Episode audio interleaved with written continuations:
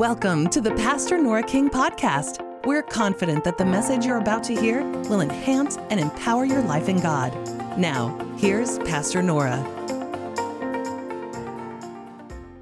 Romans 10 17, turn if you will. So it's very familiar scripture to most of us, I'm sure.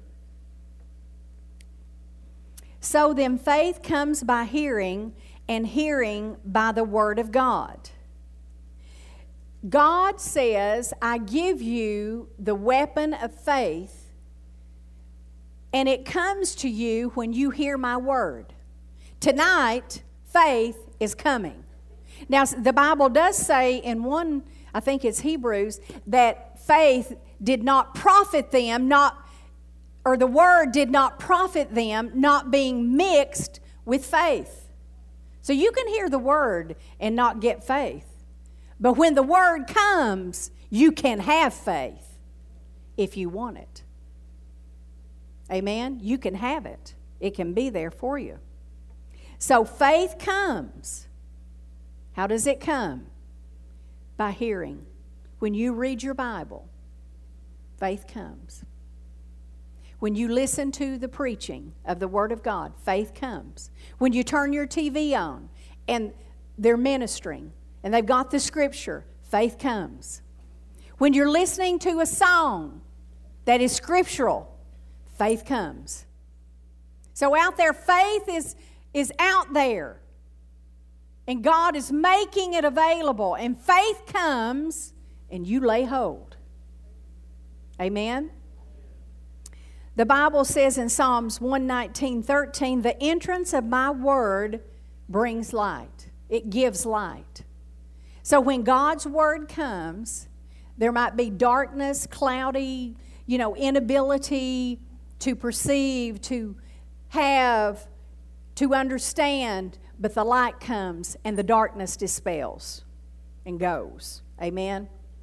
My word gives light. So, really, we could say this faith comes by hearing the Word of God. So we can say a lack of faith comes because we don't hear the Word of God. Have you ever been in a time in your life where you feel very weak in faith? I have. You feel like if you have to fight a battle, you're not really equipped.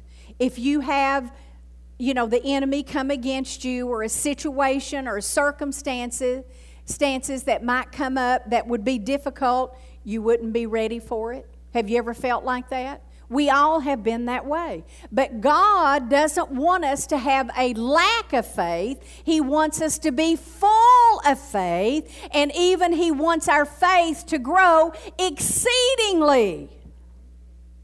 Not just get a little dabble, do you?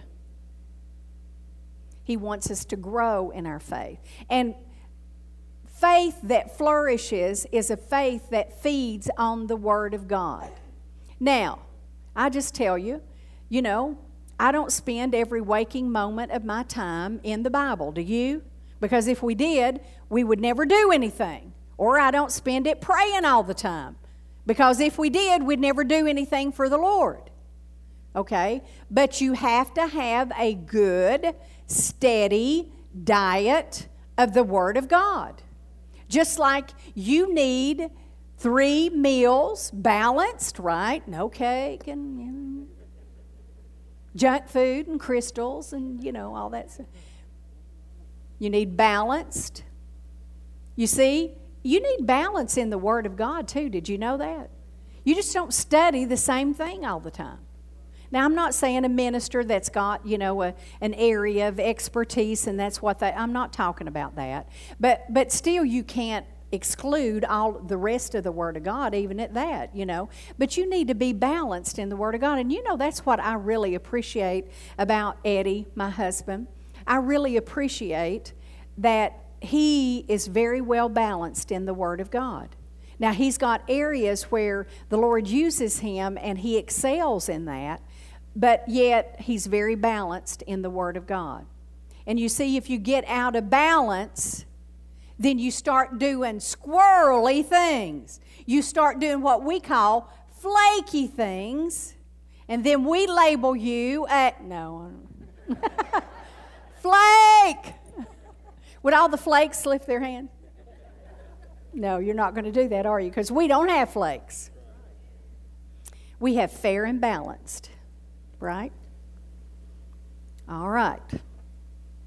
So, a lack of hearing God's word will cause us to have weak faith.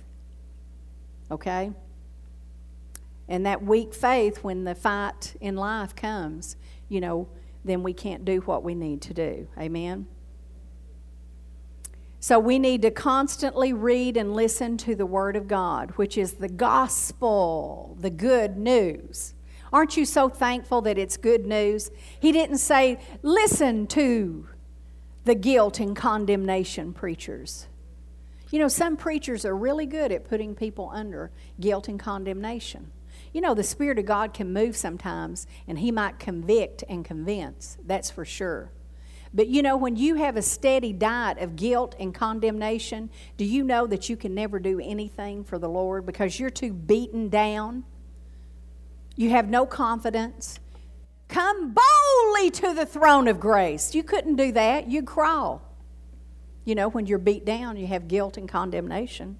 Amen? All right. Um, what time is it? I got a few more minutes. Let's look at Romans 5.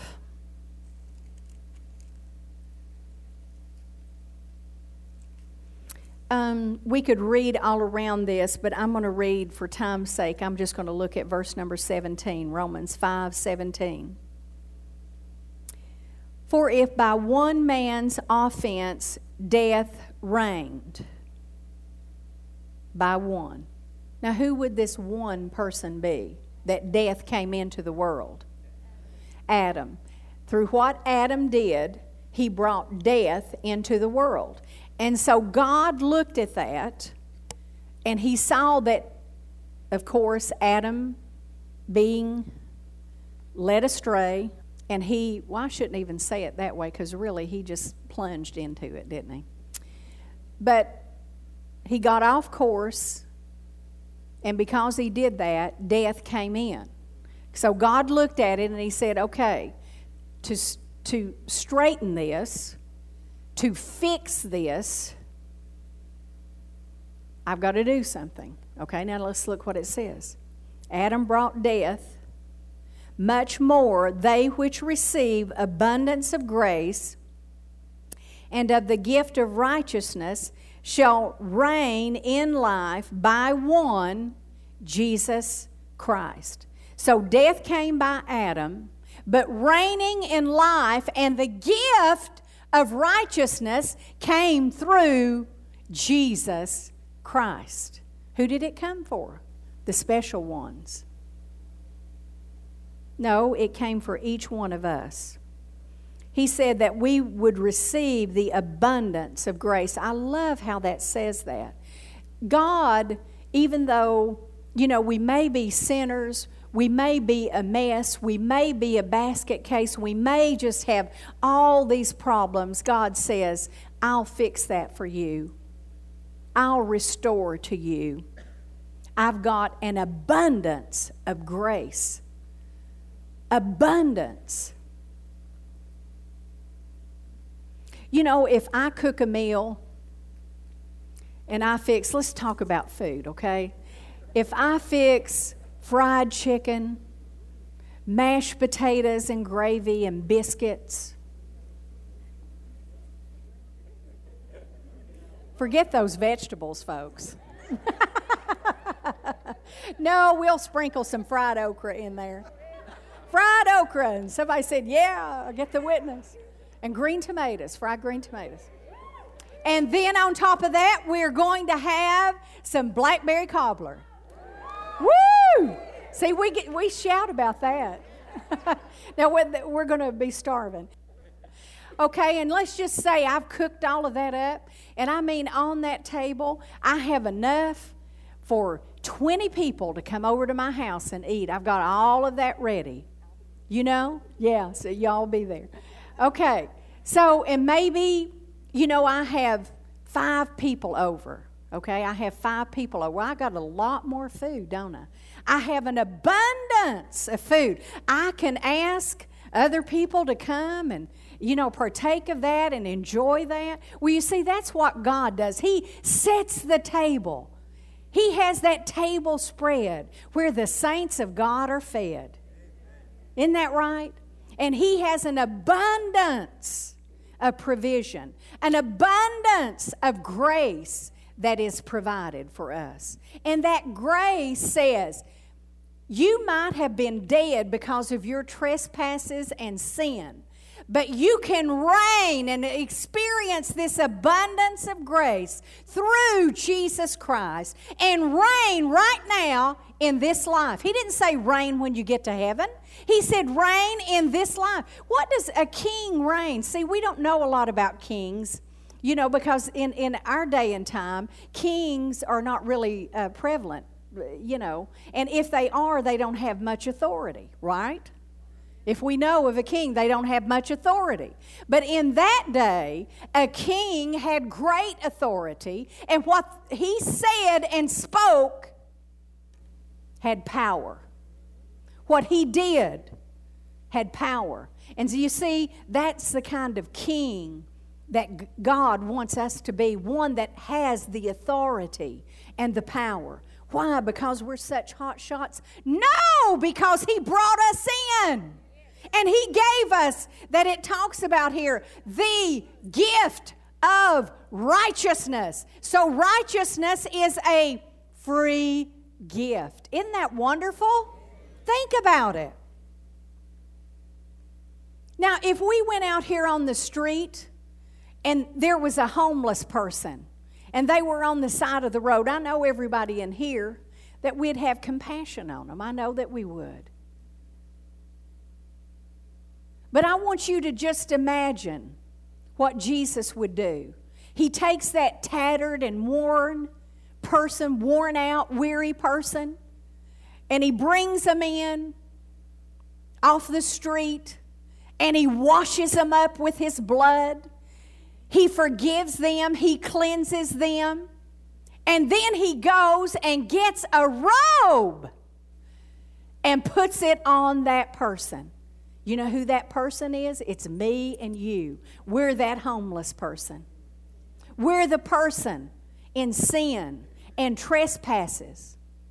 And Jesus said, I give you a gift of righteousness. I make you a king. And I tell you, you're going to reign in life. You see, but what does the devil try to do? This is where the good fight of faith, he tries to rob you, he tries to get you under guilt and condemnation. When you know what you said to your husband yesterday. You know what you did to your kids. You know how ugly you've been at work. You know, I want to tell you if you go into the Father, into the throne room, and you got those hands out like I told you I go in sometimes, here I am, God. I've been ugly today. I said such and such. I lost my temper. You know, whatever it is, bring it in there. Here, God. You already know it. I'm not trying to cover it up.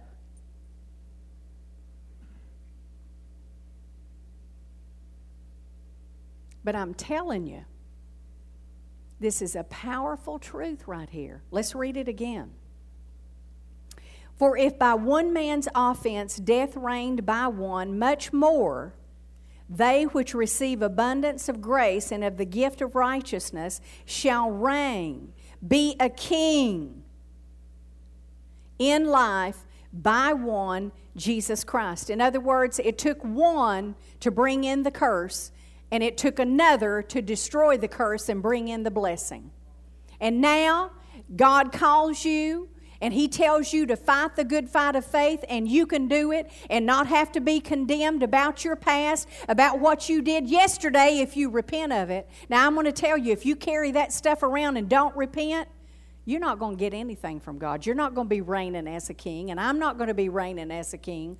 The Bible says in 1 John 1 9, if we confess, this is for the Christian. This scripture is for the, uh, the Christian. If you confess your sin, He is faithful and just to forgive you and then cleanse you from what? All unrighteousness. And then you get back the righteousness in the right standing with God, in other words. That's what it's talking about. You get back in right standing, and then when the devil or people come to try to condemn you, well, you're not going to get that. You've been believing for that, but you might as well forget it. You're too ugly. You're too nasty, you know? But you say, I have the abundance of grace. I have the abundance of grace and the gift of righteousness, and my sin is under the blood. Amen?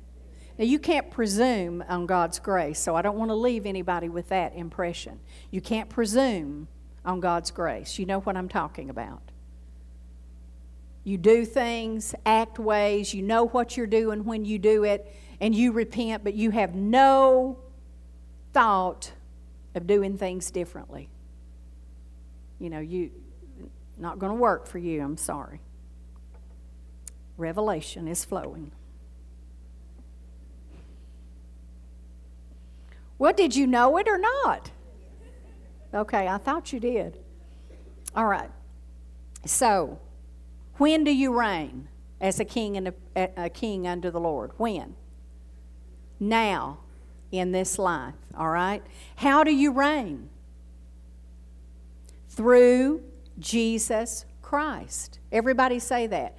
Through Jesus Christ. It's in Him you move in Him you live, and in Him you have your being. Outside of Him, we go back to the tattered, homeless person on the street. It's in Him, and we better remember it's not us, it's not our great gifting, because all it takes is that anointing to just be lifted, and there we stand, naked. You know what I'm talking about? Naked in ourselves. We have nothing without Him. So, we see, when do we receive it? Is now. How do we receive it? Through and in Jesus Christ. And it comes to us by the gift of righteousness. Righteousness is a gift that God gives. So we're to reign in life through Him, aren't we? Are we reigning? Or have we been pulled off the throne? Has our chair been taken, seated with Christ in the heavenly places? See, we need to ask ourselves that. You know, this is not a bunch of hype that we're talking about. This is the reality of the Word of God. And I can remember when I started learning these things. And it was like, you know, we talk about a kid at Christmas with a new toy. You know, it was that kind of thing. I mean, it was just like, shout and rejoice. Hallelujah. Can you believe this? What have I been listening to all these years? What have I been believing? Nothing. I've been believing nothing. Now, I'll just, my dad was a good preacher, but I wasn't believing anything because I didn't know you could. I thought that if I just held out until the end, and sometimes that was a little shaky. You know, if I thought if I held out to the end, when I go to heaven, then everything will be okay. But God said, no. Use your faith. Fight the good fight of faith. Use it now. Reign as a king. Get what belongs to you in your inheritance and your blessings. Fulfill God's call on your life. Be a blessing to someone else. Sow your life into this spiritual kingdom and make a difference in this world. Can you say amen? amen? I believe that God wants to boost our faith. Amen. Thanks for listening to this message from Pastor Nora King. If you'd like to contact us, you can visit us online at redemptionchurch.com. We'll see you back here next week for another powerful message from Pastor Nora.